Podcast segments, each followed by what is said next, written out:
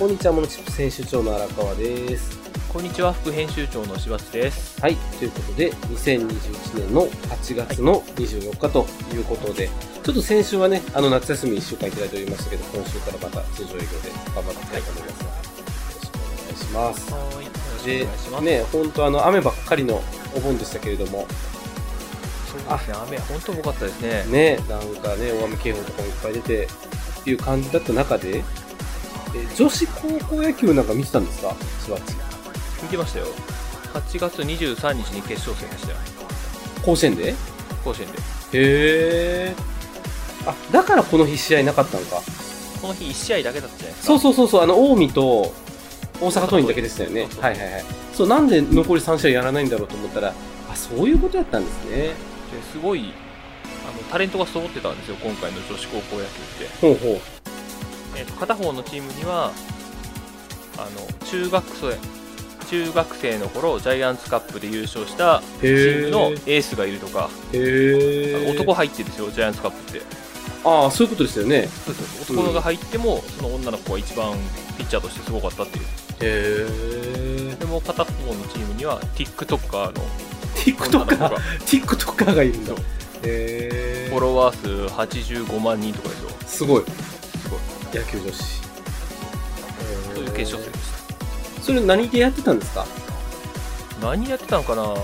ネット？中継で見まネッしたけどね。ト中継か。はいへーバーチャル高校野球？高校野球とか、そんなやつだと思いますね。へえ。そう、なんかニュースにはちょろちょろ流れてたんで、あ、女子高校野球もやってるんだっていうのは見てたんですけど、なるほどね。だからこの日1試合しかできなかったんだ。なるほど。そうそう、思っ思った以上に面白かったですね。みんなうまかった。あの、あれですか、なんかソフトボールとはまた全然違う感じですけど、ちゃんと野球。まあ、あの、塁間一緒ですからね。あ、そっか。へーただ外野が思いっきり前でした。ああ、まあまあ、それはそうか。まあ、ランニングホームラン出るよな、みたいな感じうん、うん、うん、ですね。うん。なるほどね。そっか。なんか女子サッカーとかもね、ありますけど、ちょっと男子とは違う魅力がっていうのはありますけどね。まあ、バレーとかはね、ラリーが続くので、女子バレーの方が面白いという人もいたりしますけど。はいはいはいはい。えー女子野球もね、流行るといいですよね、これからね。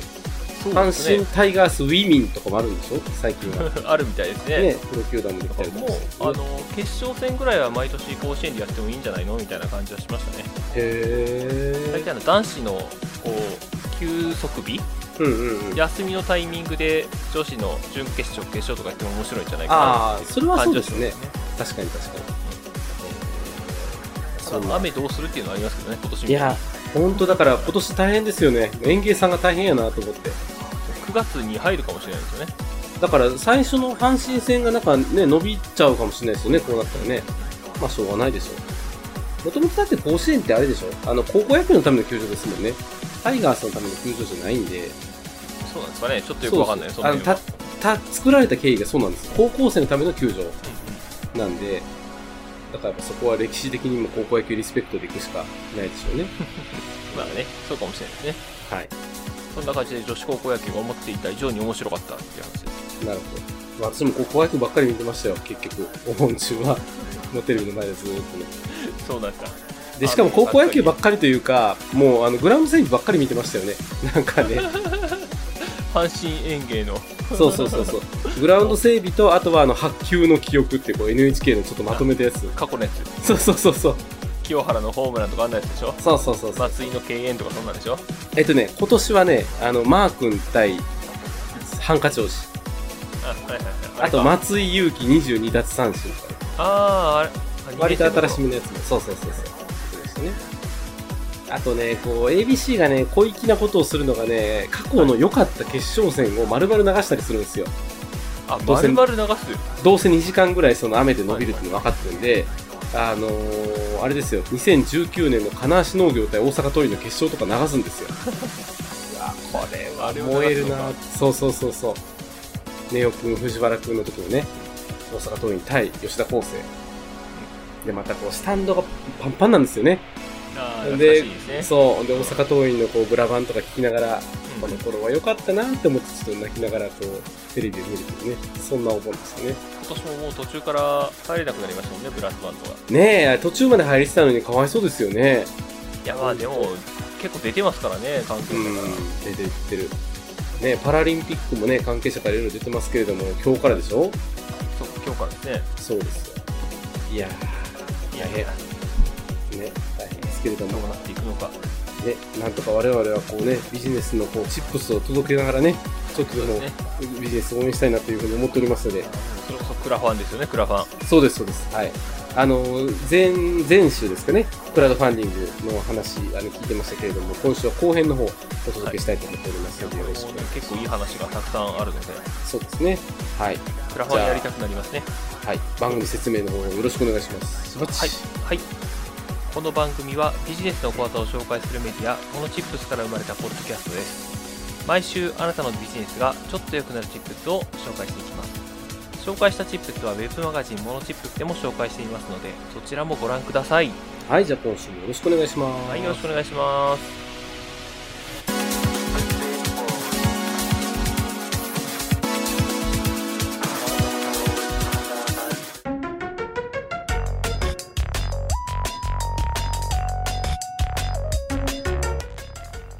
はい、ということで引き続き今週もテリューのはい木庭さんに来ていただいていると、はいテリーの金屋さんやったテリューの木庭 さんに来ました。テリューの木庭さんに来ました。いや面白いな、えっ、と、なんか、あれですよ、活動レポートの話ですよね。そうもうどんどんどんどん質問出てきますねクラファンの話そうですね。うまくいってる人のうん。うん。活動レどうどうですか？やってみてうまくいったなっていう感じあります？木庭さん的に。どうですかね。まあでも、あのークラウドファンディング単体で切り取れば、まあ他と比べて比較しても、まあ、あのいいスタートを切らしてもらったんだなっていう感覚はありますね。だけど別にあのここがゴールなわけではないですし、うん。あの次にどういうふうにつなげていけるかどういうふうにこうもっとみんなで楽しんでいけるかっていうところを、あのこれから、まああのまあ、言っても9月の28まであるのでクラウドファンディングが、うんうんあうん。うんのその雰囲気作りをどうしていけるかなっていうのが今の課題ですね。うんでそのクラウドファンディングでうまくいったからもうこれで終わりじゃなくて、はいはい。あの他のあの EC サイトとか、えー文房具屋さんとかに置いたりとかそういう展開がも考えてたりはされてるんですか？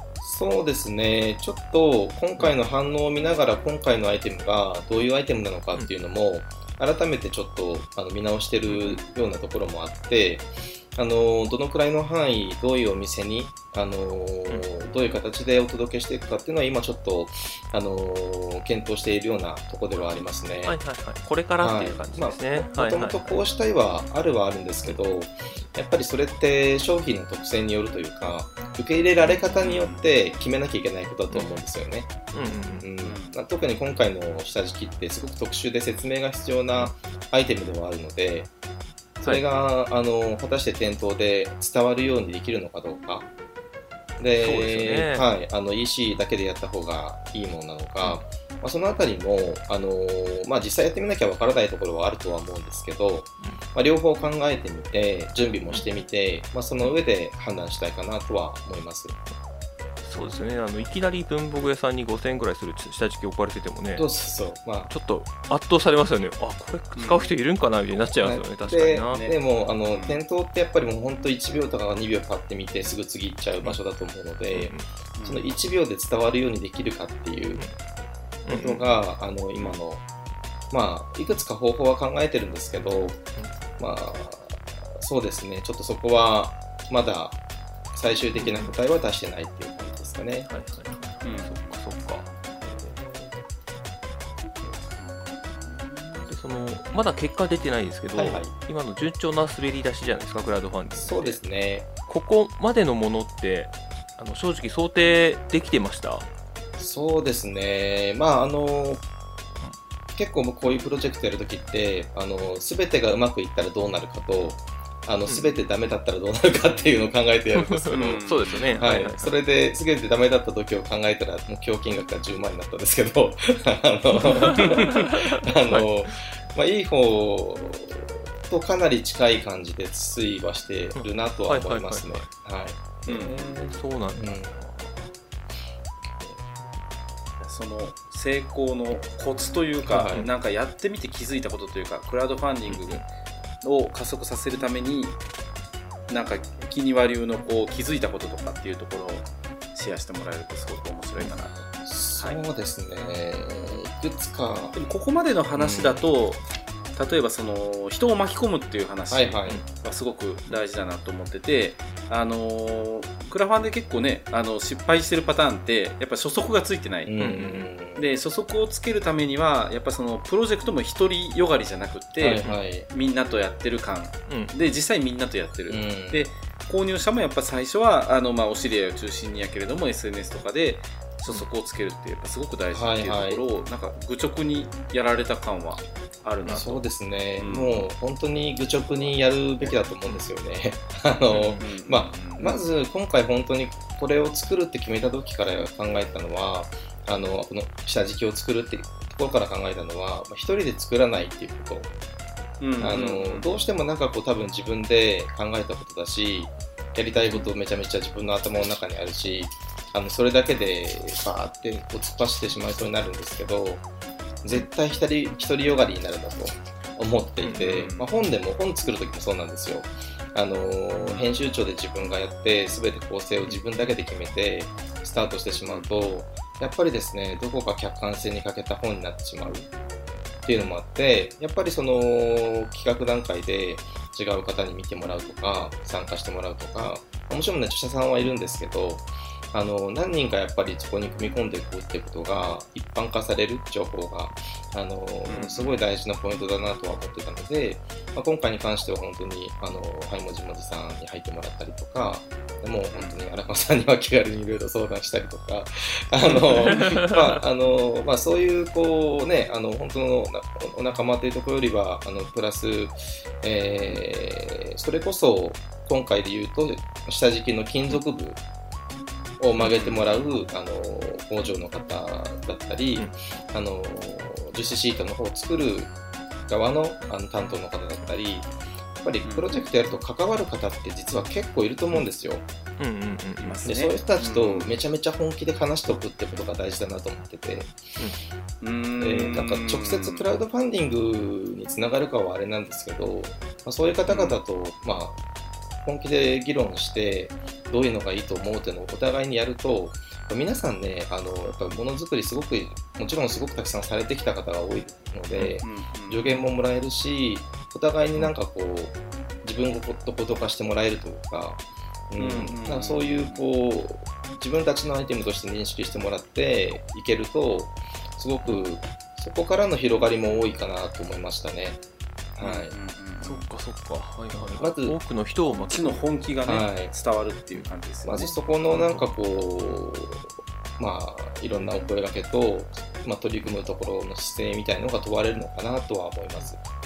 でまあそれがどんどんあのクラファンが実際始まった時にもそこでできたつながりからのつながりみたいなところが例えば支援者になっていただいたりだとかもありますし、一個一個本当になんかこう無駄にできないというか大事なところだなっていう実感ですね。これはあの、はい。あどうぞどうぞ。あいいですかこれあの見てて思うのがあの、えーとちょっとやってみようってやったんじゃないですよねきっと。ずっとあの長い間温めてきて、はいはい。この量の説明を書くとか 次から次に言いたいことが出てくるとかそうですうんね。あの熱量がすごいなと思ってそうですね。どのくらい前からこういうの作りたいって思ってたんですか？これはあのー実はですねもともとこの活動ページというかあの幕開けのページするときは4年前ぐらいから考えてたと思ってたんですよ、うんでそう書いてたんですけど実際に調べたら2年ちょっと前だったんですよね。嘘じゃん。そうなんだ。いやそうなんだ。思い込みすぎて。公開する前に気づいてよかったなと思ったんですけど、うん。うんあのーまさかの2年ちょっと前で。まあでもなんかそのくらい多分自分で実感があるぐらいこう多分考え続けたアイテムではあってうん。2年ちょっと前にそのある、まあ、筆記具メーカーさんの展示会であの筆圧検査っていうのができて、まあ、その結果が、まあ、さっき言った僕があさっきというか前半で言った、うん。あの筆圧が人の5倍だったっていうあの、うんそこからやっぱりあのこう同じように困ってる人いるんじゃないかっていうところで始まったプロジェクトだったんですけど、やっぱり、まあ、もちろん本業が、まあ、本作りがあったりとか、なかなかその自分たちであの思いついたからといって一気に進められるっていうのもなかったですし、ただまあ逆にこの時間があったから、あのもう妄妄想する時間がめちゃめちゃあって、あの煮詰まっていけたのかなとは思いますね。詰められたのかなと思います。普通はこんなのあったらいいなって思った時に誰か作ってよって言って終わる人が多分世の中ほとんどなんですよね、僕そうですね。誰か作ってよ もしくはあなた作ってよっていう人に投げかけるとかっていうパターンもすごく多い、うんそれは商売してても思うところはいですよね。うん、だそれを自分でここまでやりきったっていう最後までね今形になるところまでアウトプットし,、きったっていうところはすごい。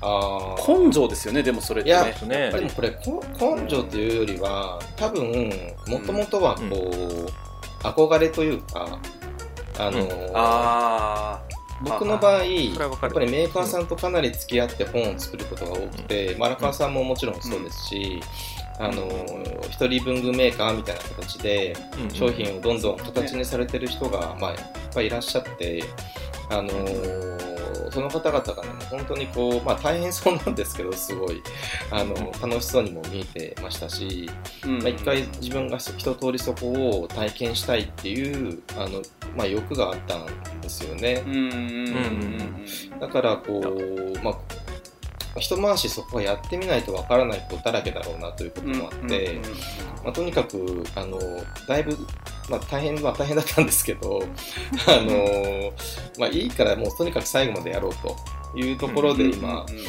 あのししている、まあ、ところかなって、まあ、今やっとその半分ぐらい来たかなっていう感じですね。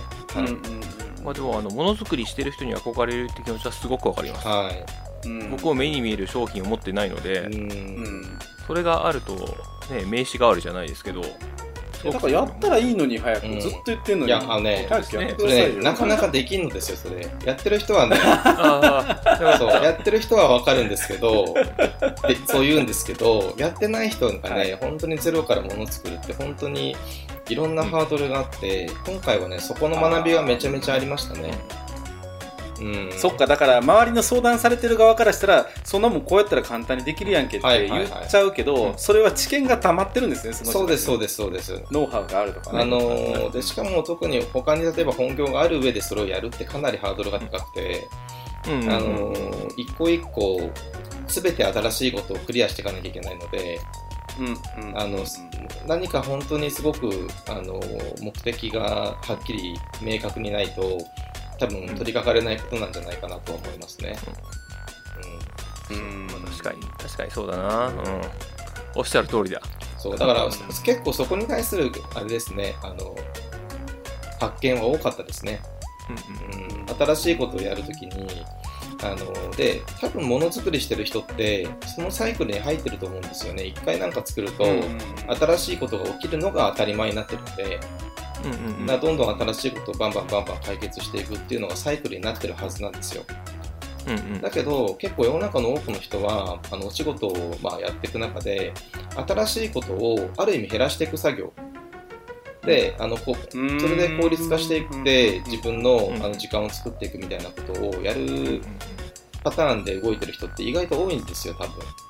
ていうかうんまああのビジネスの側面としてそれも当然だしあのなんで新しいことを効率化とかねルーティンにするっていうことでそれで十分例えばちゃんとご飯食べれていれば全然それで本来は問題ないかもしれないので、うん。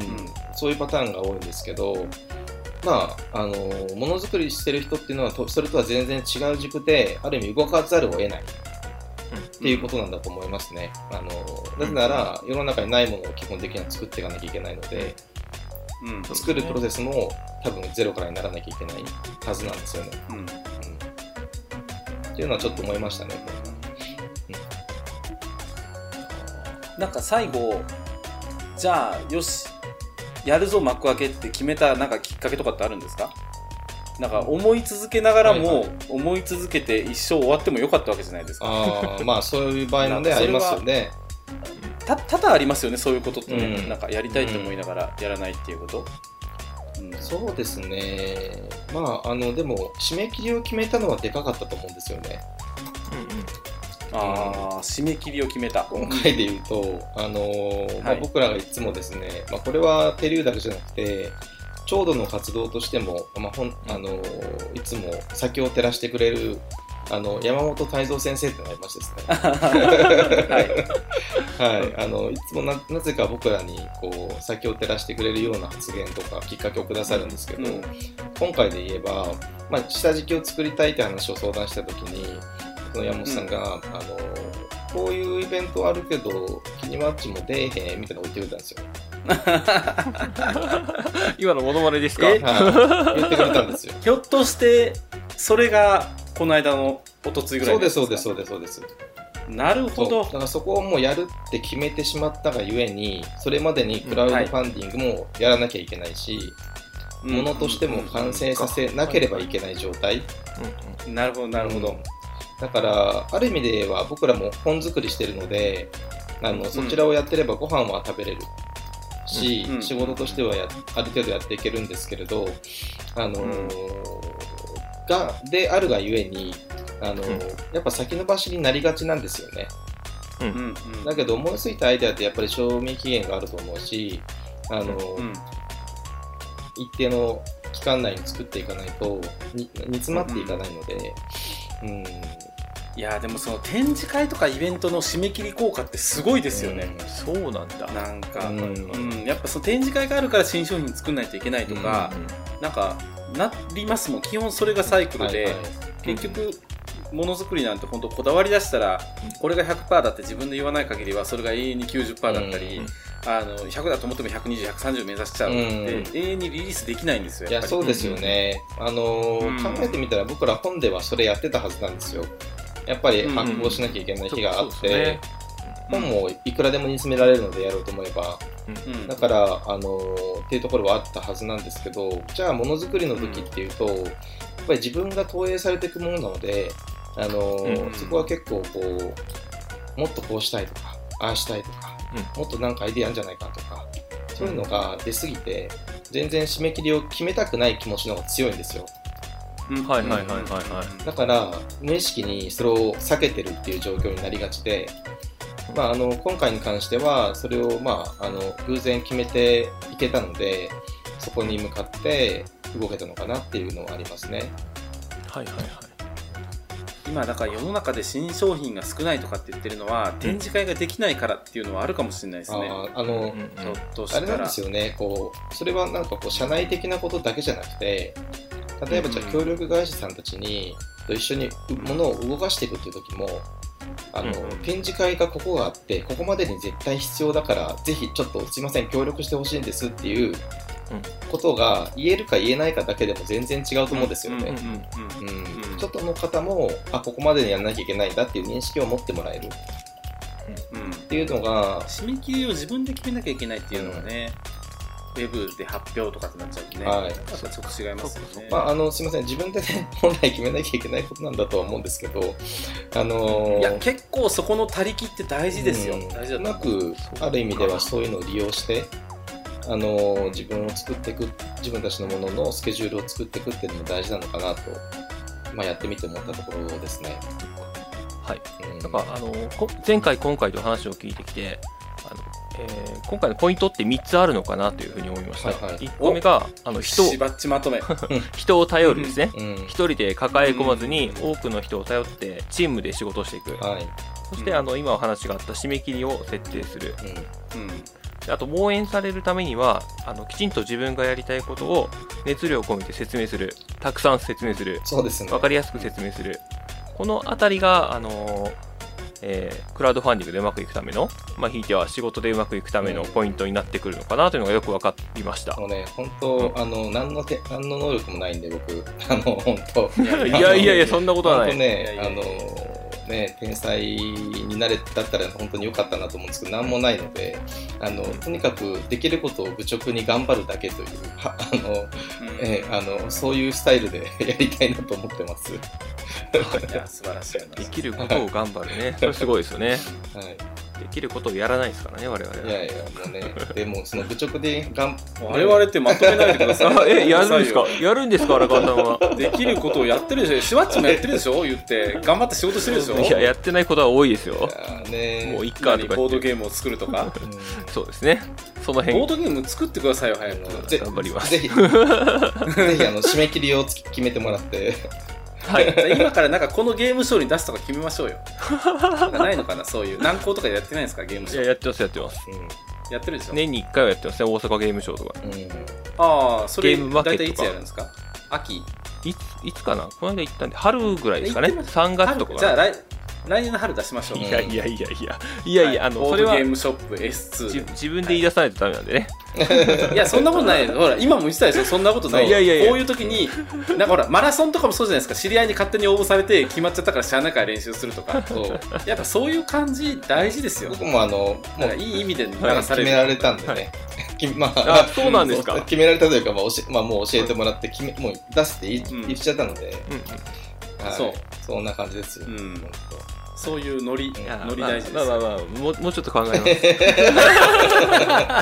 まあこういうところですよね。ここを踏み越えられると成功するけど踏み越えられないとそのまんまっていう当あの多分成功するしないはあれですけど、うん。あの一通り多分実行できるだけで多分本当に、まあうまくもし万が一うまくいかなくても絶対つながるんじゃないかなと思いますね。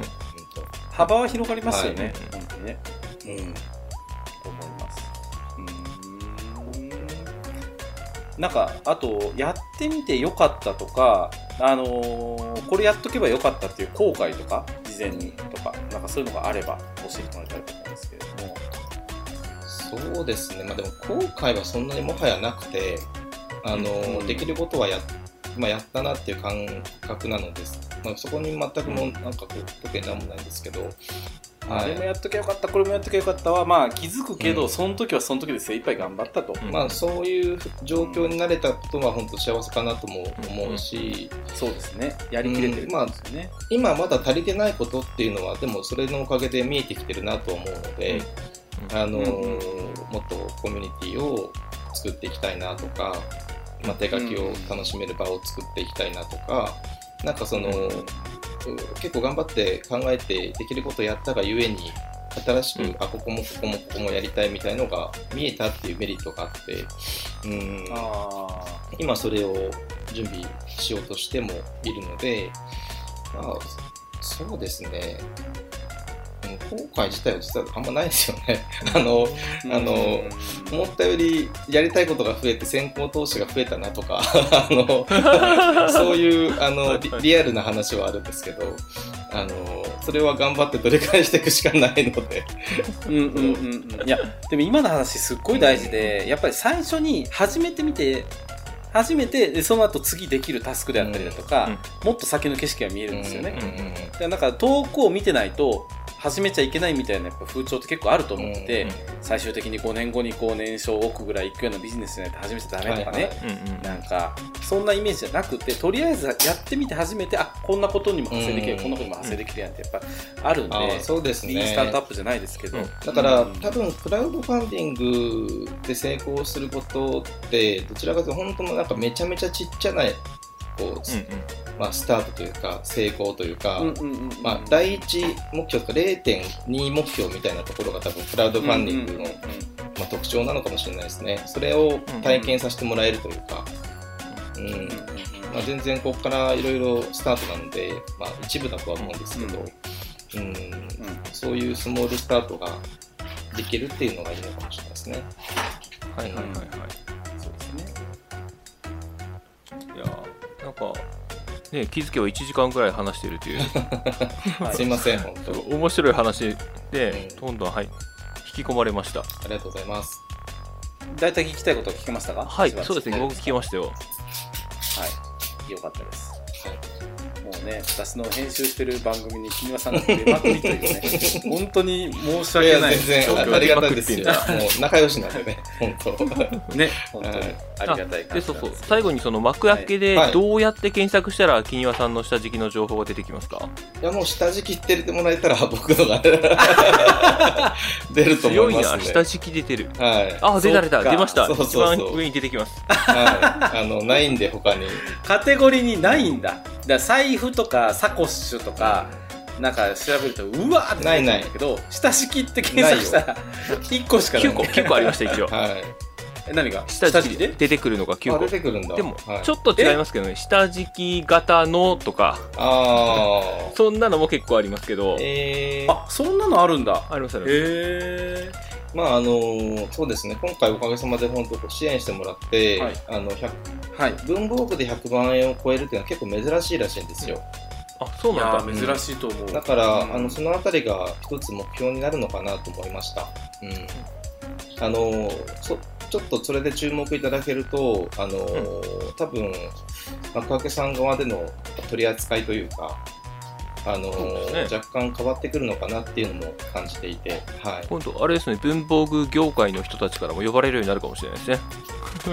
わかんない。まあ、あの、なんかね、面白い展開が。はい、あの、もっとね、盛り上がっていったらいいと思うし、うん、まあ、新商品の発表の場みたいな方であれば、多分すごく使える場所だと思うので、はい、また、そうですね、はい、いろいろご一緒でよく見たら、下敷きとしては1個しかないですね。うん、下敷きでも使えるよとか、うんはいはい、下敷き型だよとか。下敷き型のとかね。そうそうそう。へここにモズくんのノートも出てるのが面白いな。なんで下敷きなんだろう。へ本当だ。ね、今、バズり中のモズくん。バズり中のモズくんね。はいいや、木庭さん、本当ね、いろんな本作られてて、いろんな関係者の方がいらっしゃるんで、まあ、そういう方々がね、みんなこぞってやっぱ応援してくれたっていうそうですね。すごく SNS にあったんで、すべ、ての場を、で、あの、一回感謝のあのコメントをお伝えしたいぐらいですよ、本当に。本当に。あの、動画撮ってください。ありがとうございます。あの、そこまで広くない。言える一人一人言えるレベル多分。言える。いやでもそういう感じ。だ日頃から皆さんにちゃんと誠実に商売しとくっていうのは なんかどべたな話やけどすっごい大事ですよね、こういう時に出ますね,、まあね、うん、僕らがそこまでできてるからあれですけどまあ一生懸命やっとくってことかなとは思いますよね、いや本当に愚直にね。うん。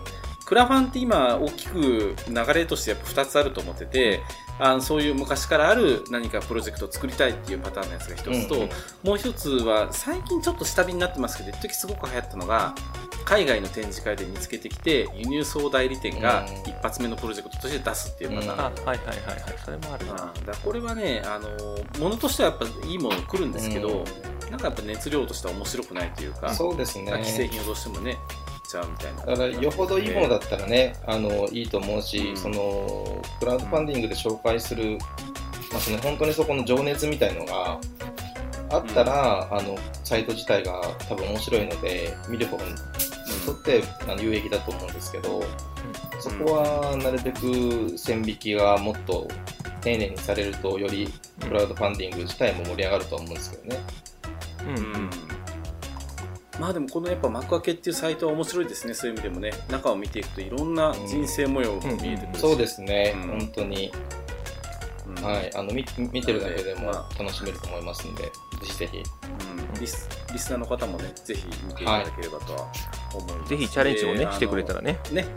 チャレンジしたいと思ったらとりあえずあのちょうど株式会社に連絡したらいろいろ教えてくれる、あのー、はい、いろいろお世話になってできたサイトですので、はい、僕も全然なんか聞,、聞かれたら何でも答えますんで言ってください。はい、あのちょうど株式会社で検索してはい、い。つでもいいのかな、その。ここ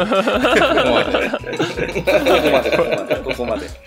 はい、はい、よろしくお願いします。はい、ということで、はい、はい、今週、えー、先週、今週ですね、はい、2週にわたってゲストでお送りしましたのは、ちょうど株式会社で、テリオというプロジェクトを今、されております、えっ、ー、と、木山正さんでした、ありがとうございました。や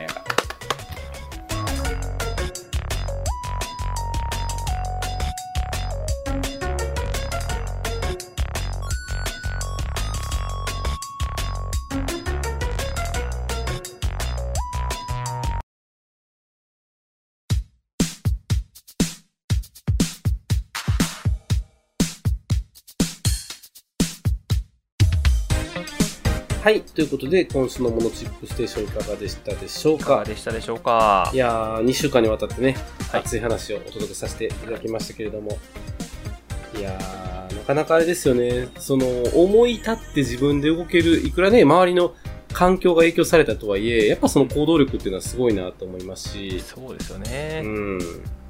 やりたくてもね行動しなくて終わっちゃう人っていうのが大半だと思うので、まあ、行動しやすい時代っていう意味ではいいのかもしれないですけどね。うんうん。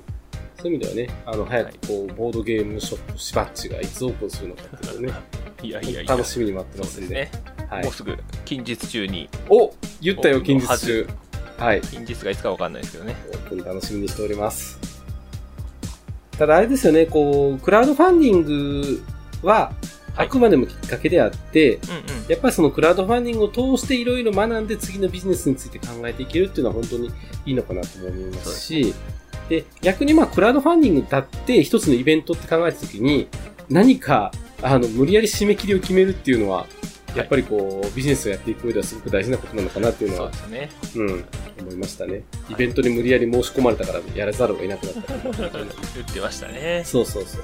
まあまあ、いい、いいきっかけかなというふうには思いますね、そういう意味では。であとねあのクラウドファンディングは決してゴールじゃないとそうそうそうクラウド。ファンディングを開始したからといって終わりじゃないのでどんどんどんどん次の展開をね考えていかなきゃいけないなというのはよくわかりましたなかなかやっぱこう、イベントがなくなったりとか、で、展示会もなくなって、何でもかんでもオンラインでやるようになってくると、自分発信じゃないと締め切りが決めれなくなってるじゃないですか。はいはい今の世の中って。いや、それ結構厳しいですよね。